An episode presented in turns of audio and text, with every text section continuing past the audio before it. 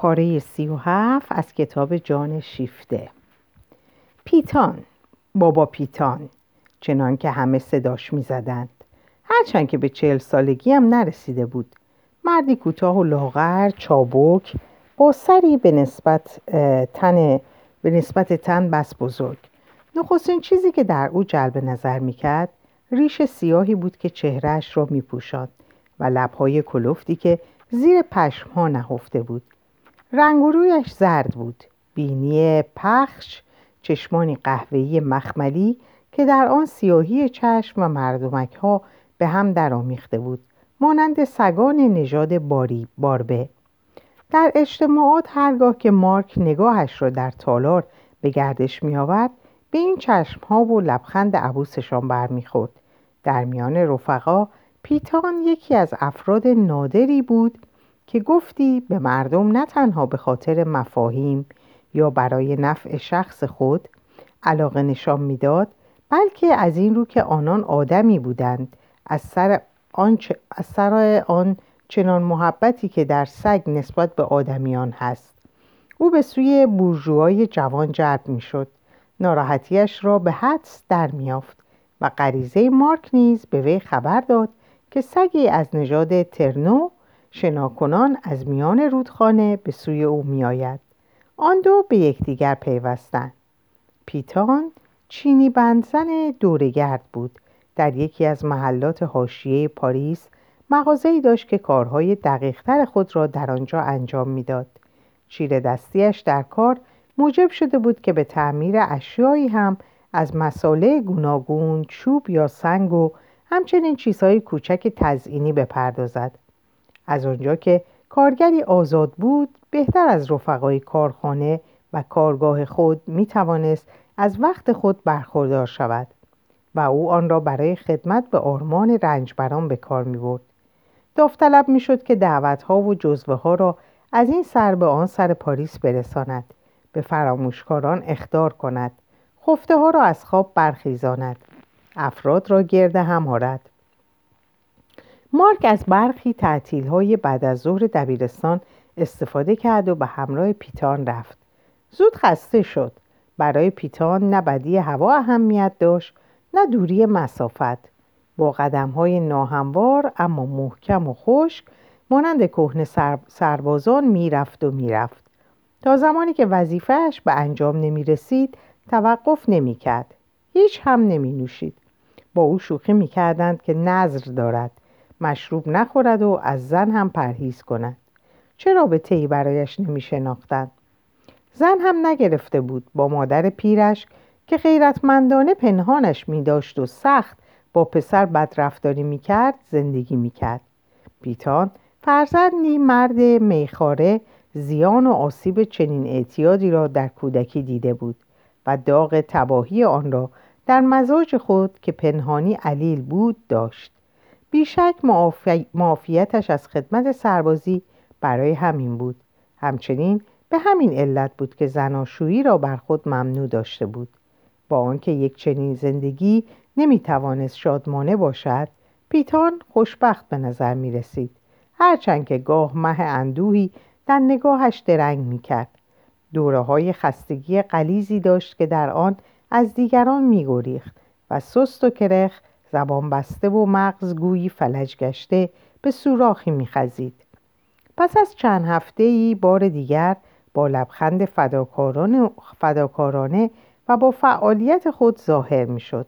آن وقت رفقا که به هنگام غیبت او در غم او نبودند طبیعی میافتند که در راه خدمت به آرمان مشترک همه وظایفی را که خود از آن شانه خالی می‌کردند بر دوش او بگذارند و پیتان باز پی معمولیت های خود می‌رفت و سر شب یا در نیمه های شب پس از آنکه تا آخرین ورق اعلامیه ها را پخش کرده بود به خانه باز میگشت. سخت کوفته خیس از باران اما خورسند مارک مرد این کار نبود. پیتان دلش بر او سوخت و بیان که بگذارد متوجه شود بحانه هایی برای توقف یافت توقف یافت تا نفسی تازه کند. گفتار پیتان کند بود. آرام بیوقفه. چنان سخن می‌گفت که پنداشتی در فاصله دو خاموشی آب هموار ترعه است و میان دو بند. مارک بیهوده با ناشکیبایی میکوشید تا گفتهاش را قطع کند. پیتان لبخند زنان میگذاشت که حرف خود را بزند. پس از آن دوباره با پشتکار کلاف اندیشه های خود را باز می‌کرد. حساسیتی به تنز نداشت. درباره ارزش گفتار خود به اشتباه نمیافتاد. گفتن برایش نیازی بود تا اندیشه خود را روشن گرداند. آن هم جز از این راه برایش ممکن نبود که سخن را از درون گل خاموشی که هوشش در آن در وحل مانده بود بیرون بکشد. او میبایست این زندگی سنگین درونی را که طی غیبتهای هر دو سال یک بارش به علت فلج ناقص در لجم فرو مانده بود تهویه کند. اندیشیدن برای او اندیشه به صدای بلند بود و از آن گذشته نیاز به کسی دیگر داشت تا خود را بیاندیشد. این مرد تنها برای برادری زاده بود. سخن گفتن او را از مشاهده کردن و از گوش دادن باز نمی داشت. مارک مدتها بعد پی برد که پیتان هر آنچه او گفته بود به خاطر سپرده. دربارهش اندیشیده و گویی با بیل زیر و روش کرده بود. مارک سودمند دید که پیش او و نیز در پیش دیگران از ناکامی های خود و از سرکشی های خود به عنوان یک بورژوای جوان و یک شاگرد دبیرستان که خیشتن را از پیشداوری ها و وظایف طبقه خود آزاد می کند داد سخن بدهد. کازیمیر و رفقایش بیان که از رفتار حاکی از برتری خود درگذرد این همه را به بستانکار حساب او گذاشتند چنان مینمود که آنان نمره خوبی به او می‌دهند و این مایه سرفرازی مارک بود و در همان حال سرفکندهش می داشت پیتان نه از او ستایش نمود و نه بی کرد. همچنان که مارک از زندگی خود می گفت او سرتکام می‌داد و سپس حدیث نفس خود را از سر می گرفت ولی چندین روز پس از آن هنگامی که در مسافتی از یک کارخانه میان ردیف دیوارهای بلند که دودکش های عظیم سرخ رنگ با حلقه های سنگین دودشان از پس آن گردن میکشیدند به انتظار بیرون آمدن کارگران ایستاده بودند. پیتان می مقدمه گفت روی هم رفته آقای ریویر بهتر بود آقای ریویر بهتر بود که شما در جای خودتان بودید. پیتان تنها کسی بود که به او تو خطاب نمی کرد. مارک حیرت زده شد جای خودم کجا؟ در دبیرستان مارک اعتراض کرد آه پیتان می‌خواهید بگید که من بر خطا هستم که با شما میایم و می‌خواهم بدانم شما چگونه فکر می‌کنید و زندگیتان چگونه است؟ نه البته ضرری ندارد که شما بدانید ما از چه خمیره ای درست شده ایم چیزی که هست آقای ریویر. بله شما هرگز نخواهید دونست. برای چه؟ برای اینکه از ما نیستید. این شمایید پیتان که همچی حرفی می‌زنید. من میام و شما منو از خودتون دور می‌کنید. نه نه آقای ریویر شما میایید و من از دیدنتون خوشنودم. از همدردیتون ما متشکریم. ولی این مانع از اون نیست که شما نزد ما یک بیگانه اید و همیشه هم خواهید بود. شما برای من بیگانه نیستید. نگاه کنید در پس این دیوارها کارگرا هستند. شما از زندگی این کارگرها چی می‌دونید؟ می‌توان به شما گفت که آنها چه می‌کنند. می‌توان گفت که چه میاندیشند و حتی چه رنجهایی می‌برند. ولی آیا شما آن را حس می‌کنید؟ وقتی که من دندانم درد می‌کند شما بر من دل میسوزانید. ولی تا خودتان دندان درد نداشته باشید درد مرا حس نمی‌کنید. منم برای خودم دردی دارم. البته من اونو ریشخند نمی کنم.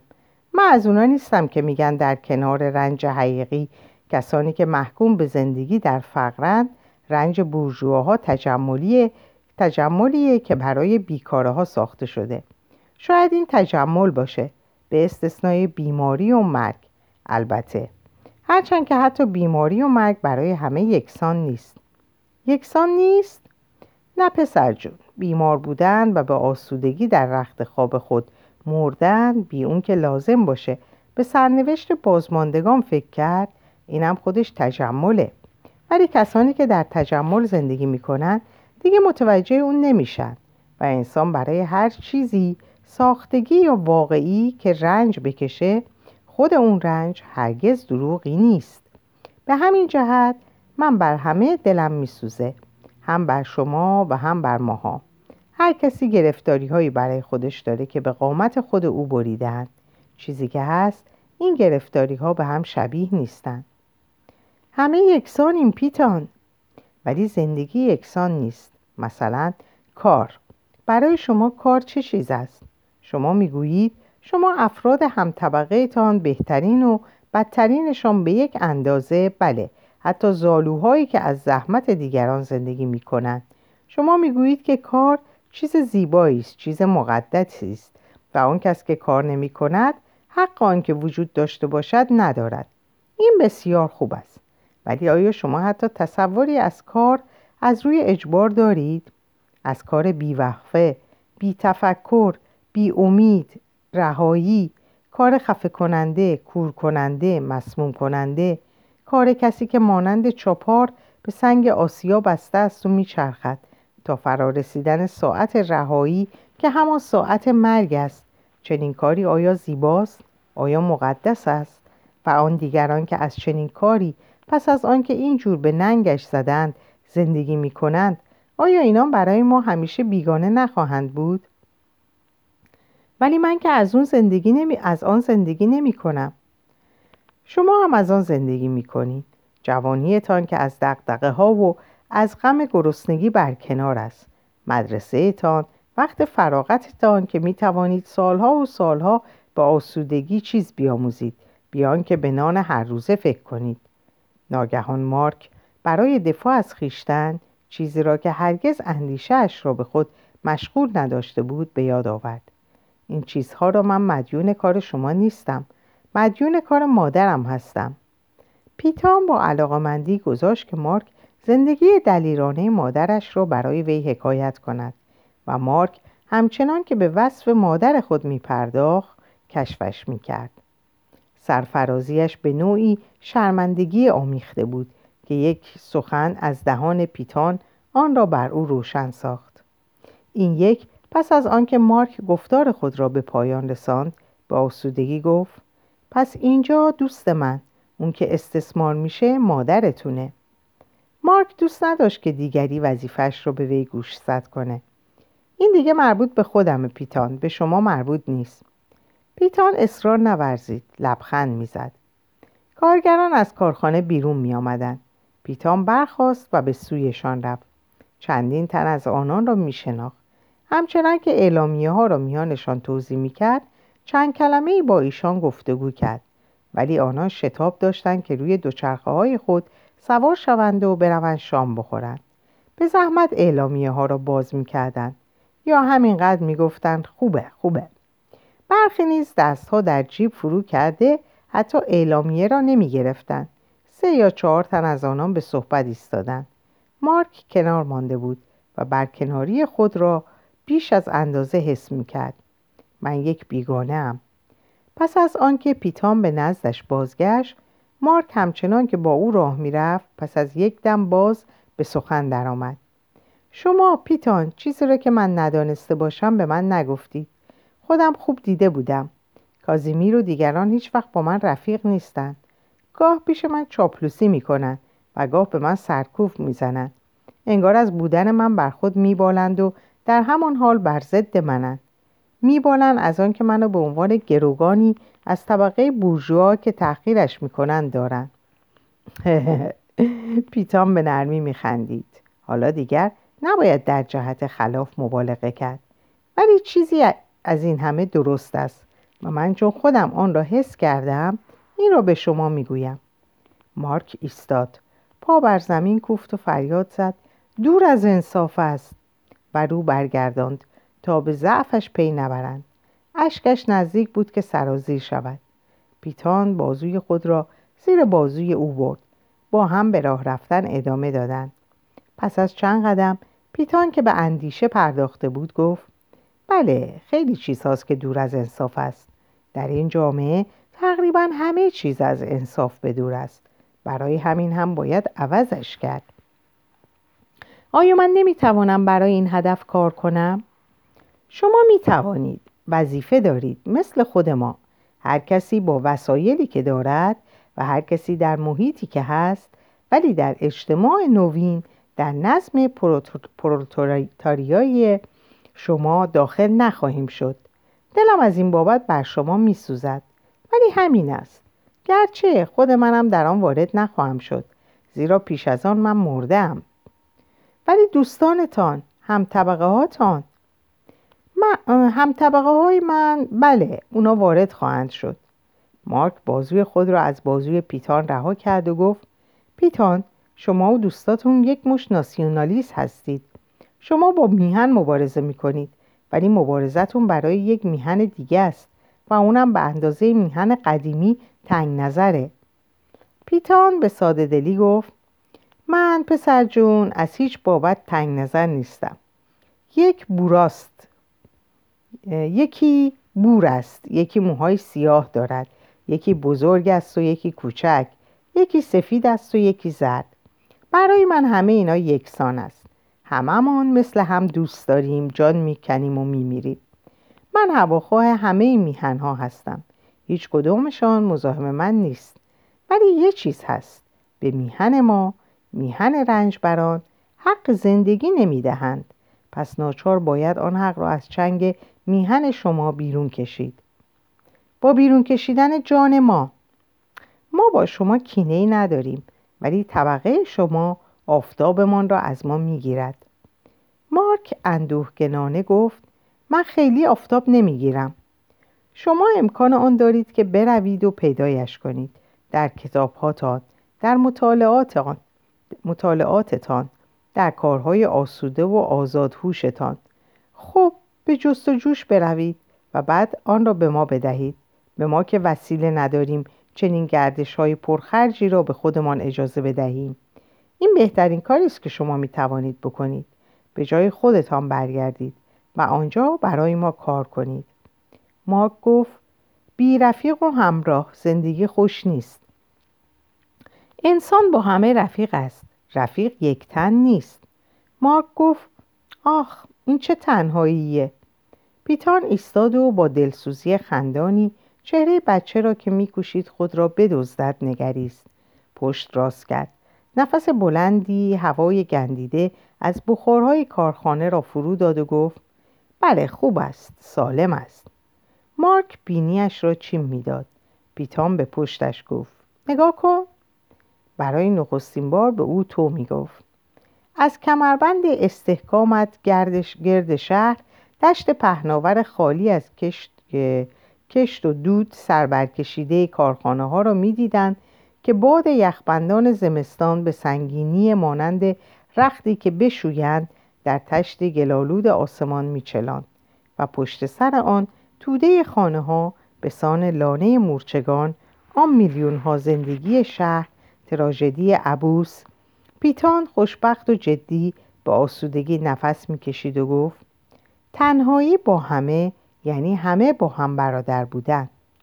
مارک با تلخکامی گفت و همه در کار دریدن یکدیگرند.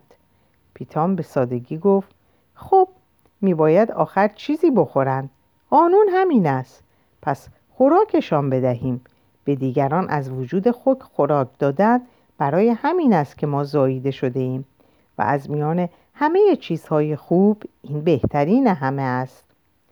مارک چهره خاکی چینی بنزن کوتوله را نگاه می‌کرد که از آتشی درونی روشن شده بود و از این نشاط خاموش که آرزوی آن داشت که خود را همچون تعمه ای تسلیم کند در حیرت بود. اندیشید که خود خدای مسیحیان نیز برای آن بر زمین آمده بود که بگذارد تا او را بخورند. آخ چه بشریت وحشی. مارک عظمت آن را خوب درک می‌کرد اما هنوز جوانتر از آن بود که گرایشی بدان داشته باشد. نه خورده شدن نه خوردن.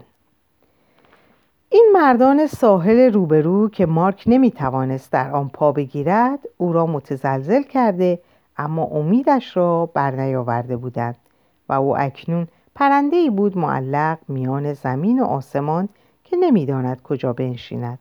از آشیانه گریخته است و دیگر نمی‌خواهد به دانجا بازگردد و جوانتر از آن است که بتواند برای خود آشیانه ای بسازد.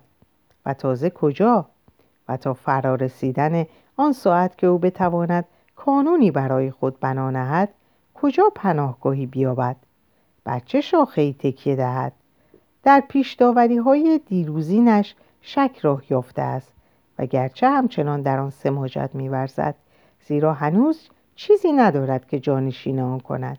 می‌داند که کارشان به ورشکستگی کشیده است.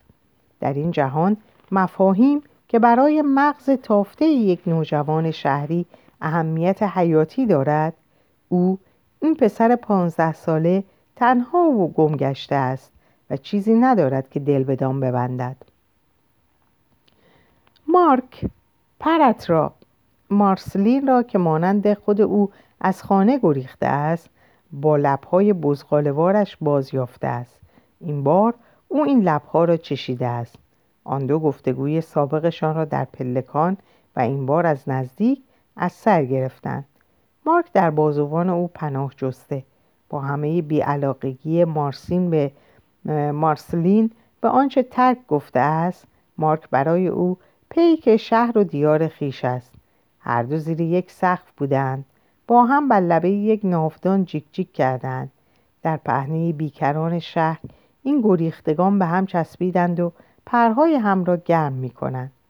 مارسلین بر دهان دلداده کمسال خود که از آن بیخود می شود بوسه ها می زند و این پسرک آتشش چه تیز است و در چراغ بریزیش در چراغ بریزیش می سوزد دیوانوار خود را به این جهان لذت به این جهان رنج که تازه کشف کرده است می سپارد مارسلین تفریح می کند ولی این دختر بیآزرم برای فرشته شرمگین و گستاخی که میدردش نمی‌دانم چه احساس مادرانه ای دارد که در دلش آشوب میافکند و به تعجبش وامی دارد او که عواطف خانوادگی را به چیزی نمی شمارد در برابر این پسر جوان مسئولیتی برای خود احساس می کند همچنان که او را بر سینهش نگه داشته گونه های رنگ پریده و چشم های تبدارش را وارسی می کند و با آنکه در آغاز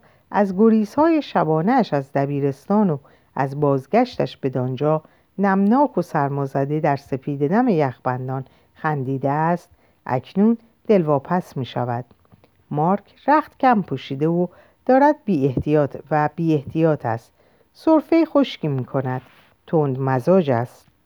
سوزان است. یک وزش باد می تواند به یک بارگی بسوزاندش و خاکستر کند. مارسلین نگران می شود و در همان حال بر آتش می دمد. با او بازی می کند. پسر رشکین است. مارسلین شکنجهش می دهد. حاضر نیست که مارک مزاحمش باشد. پروا دارد ولی درست که بگیری پسر را دارد می کشد اینجاست که پیتام به جا و به موقع دخالت می کند او همه را می شناسد همه نیز او را می شناسند خدمتگذاری و ساده دلیش که بدان ریشخندش می کنند به این پیر پسر خلوار این امتیاز را بخشیده است که به مردم حقایقی را که دوست ندارند بشنوند بگوید و مردم میشنوند. و خواه بدان ترتیب اثر بدهند و خواه ندهند به سرشان نمی‌زند که از آن برنجد. پیتان به دختر می‌گوید مادمازل مارسلین این رفیقکتان اگر بخواهید باز نگهش بدارید خیلی وقت نخواهید توانست نگهش دارید. دارد غزل خداحافظی را می‌خواند. مارسلین در پاسخ می‌گوید خودم خوب می‌دانم بابا پیتان و ناراحتم هستم.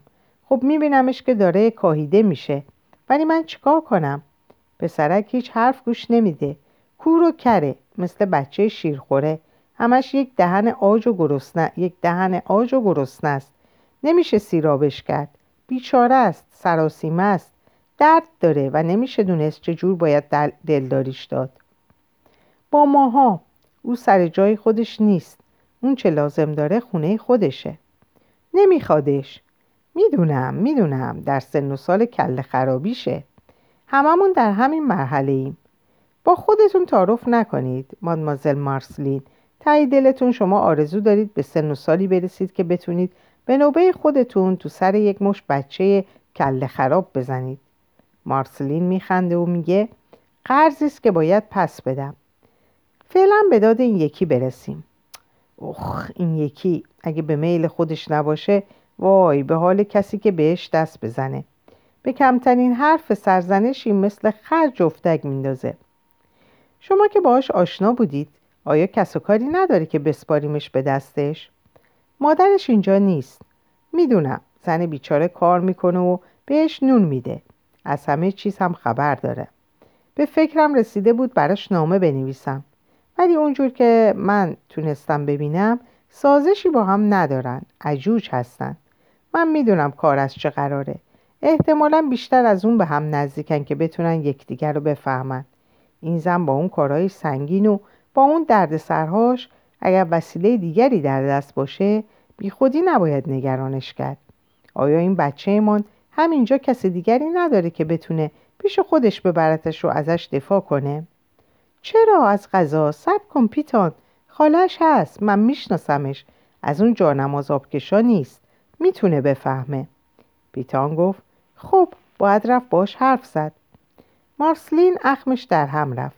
میل نداشت بچه کبوترش رو از دست بده. ولی دختر خوبی بود. با خود گفت مادرش که نیست. من تا اندازه جانشین اون هستم. اگه من به جای مادرش بودم چی می‌کردم؟ درسته که من نمی‌تونم نگهش دارم. پسرک من برای نجاتش یه راه بیشتر نیست. باید رفت.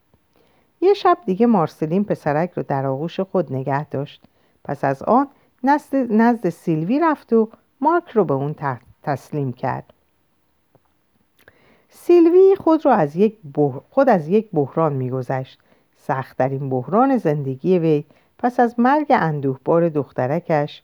این زن که دیوانوار پی سرگرمی و بیخبری می‌رفت و جنگ موجب گرسنه چشمی او در زمینه تحریکات و لذتها شده بود ضربتی او را به درک واقعیت کشانده بود. با این همه او بی آنکه آشوبی به دلش راه یابد توانسته بود چنین ضربتی را پیش بینی کند. اما پژواک آن را در خودش به هیچ رو پیش بینی نمی‌کرد. شوهرش لئوپولد در جنگ به اسارت درآمده در یک بیمارستان آلمان جان سپرده بود. و اینک نامه ای که مرد بینوا در آن خبر مرگ خود را پیشا پیش به زنش می‌داد. زن عزیزم ببخش اگر موجب اندوه تو می‌شوم. حالم خیلی خوب نیست. مرا در بیمارستان بستری کردند ولی می توانم تایید کنم که آلمانی ها خیلی خوب از من پرستاری می کنند جای گله برایم نیست. اتاقها را گرم نگه می دارند زیرا بیرون هنوز سرد است. می‌گویند که شما آنجا به زحمت می توانید خودتان را گرم کنید. زغال کم دارید. چقدر دلم می‌خواست کمکتان کنم. میبینمتان. در آن کارگاه که شیشه هایش یخ نشسته است. سلستین نوک انگشتانش از سرما تیر می‌کشد و به پشت گربه میمالدش تو که هرگز سردت نیست راه می‌روی و پا بر زمین میکوبی و به کارهای خودت نهیب می‌زنی که بجنبند و نگذاری که یخ بکنند. ولی روی تخت خواب پهنمان وقتی که میباید خوابید ملافه ها زبر است. باری. دست کم. روزها می توانید بگردید بروید و بیایید. و تا زمانی که می توان حرکت کرد خودش نعمتی است. کاش من هم می توانستم حرکت کنم. ناچارم به تو بگویم که پزشکا تشخیص دادن که میباید پایم را از رام ببرند. خب چه بگویم؟ من که از این چیزها سر در نمیارم. می‌گذارم هر چه صلاح می‌دانند بکنند. ولی چون خیلی ضعیفم و میترسم که نتوانم از زیر دستشان جان سالم به در ببرم. خواستم برایتان نامه بنویسم و پیش از آن شما را ببوسم. گرچه همیشه میباید امیدوار بود که نجاتی هست. شاید من بتوانم برگردم. شاید هم که دیگر بر نگردم زن عزیزم خواهش می‌کنم که قصه نخوری. من تقصیری ندارم و یقین داشته باش که آنچه در امکانم هست به کار می‌برم که جام به در ببرم. ولی اگر از بخت بد رفتنی بودم خب دیگه تو هنوز جوانی. می‌توانی دوباره شوهر بکنی. من چیز نایابی نیستم. مردهایی از قماش من برایشان می‌توان جانشین پیدا کرد. همینقدر مرد درستی باشد که تم به کار بدهد و به تو احترام بگذارد. نه آنکه دلم از اینکه تو را با دیگری بدانم خوشحال باشد. نه ولی می‌خوام خوشبخت باشی و هرچه پیش بیاید از پیش می‌گویم که خوب است. سیلوی من خیلی خوشی ها و ناخوشی ها با هم داشتیم. سخت کار کردیم و گاه به هم پریدیم. ولی همیشه دوستان همراه و مطمئنی برای هم بوده ایم چه بسا که من به سطوعت آوردم. خودم خوب می‌دانستم. آن کسی که تو لازم داشتی من نیستم. ولی هر کسی همان است که هست و من آنچه از دستم برمیآمد کردم. اگر آنجور که دلم می‌خواست موفق نشدم از من دلتنگ نباش. آنت و مارک را ببوس. ما همیشه آنطور که میبایست در حقشان رفتار نکرده ایم دلم می‌خواهد که تو کمی بیشتر به بچه برسی. ما بچه نداریم. تو میباید سعی کنی که او را بعدها در کار ما شریک بکنی. نمی‌توانم ادامه بدهم. قوت ندارم. و این کاغذ چه چیزی را می‌توان در آن گفت؟ میبوسمت. آخ سیلوی دلم می‌خواد که دستت را به دست میداشتم. خدا نگهدار. یا شاید به امید دیدار.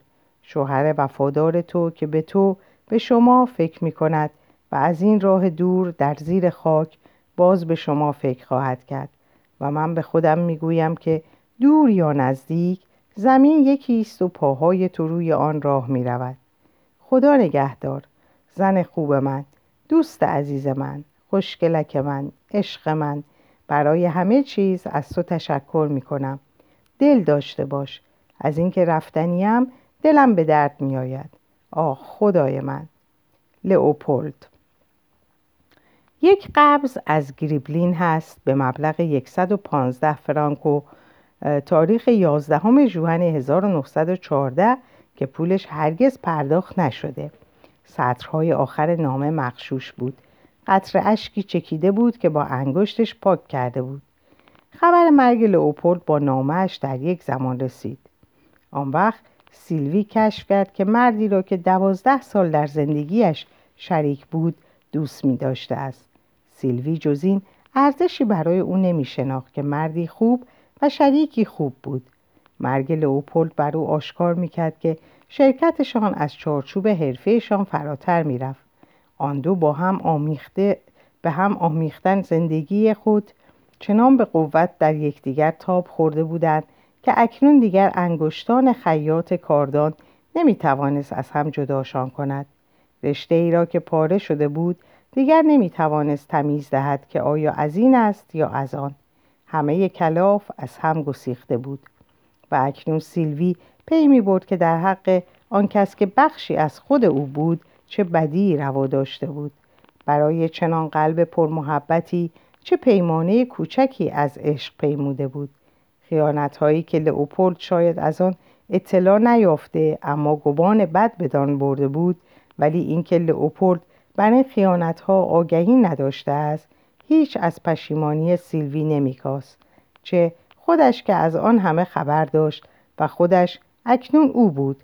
تصوری خرافاتی به وی دست داده بود که لئوپولد با مرگ خود کلیدی را که امکان می‌داد در سیلوی بخواند چرخانده است. و آنچه یک سر منقلبش کرد این بود که با مقایسه تاریخ ها به یاد آورد که در آن شب احتضار که لئوپولد دست او را میجست تا در دست بگیرد چه گذشته بود؟ سیلوی بیهوده به خود می‌گفت من که نمی‌توانستم بدانم. بیهوده به خود می‌گفت او که از آن رنجی نبرد.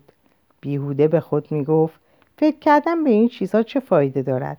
گذشته را که نمی‌توان دیگر عوض کرد. از غذا درست برای همین. آن بدی که انسان در حق زنده ها می کند می توان بازش خرید. شوهر بینوای من اگر تو برمیگشتی من خودم را سرزنش نمی کردم. آنچه من کردم چنان چیزی نیست. همچو اهمیتی ندارد. اگر تو برمیگشتی من در عوضش به تو بیشتر محبت می کردم. ولی حالا که مرده ای من ماندم و بدهیم. دیگر نمی‌توانم آن را به تو کارسازی کنم. هر کاری بکنم تقصیرم با من است. خودم را من به چشم یک دزد می‌بینم. مانند توده مردم پاریس سیلوی احساس نیرومندی از ظلم داشت و طبیعی است که به ویژه آن ظلمی که در حق خود او می‌شد ولی همچنین به راستی آنکه خودش در حق دیگران می‌کرد. برایش دردناک بود که در دل اعتراف کند چنین اتهامی در برابر بهترین رفیق و همراه خود بر او وارد است. سیلوی اگر جوانتر می بود انعطاف بیشتری نشان می‌داد با آنچه دیگر نمی‌توانست عوض کند میساخت وقتی که انسان سکندری می رود و راه دراز زندگی هنوز در برابر قدم های انسان است به خود می‌گوید که جبرانش خواهد کرد.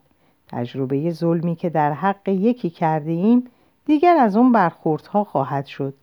ولی اکنون که درازترین بخش راه را در پشت سر داریم خطاهایی که مرتکب می‌شویم برگردن ما میماند.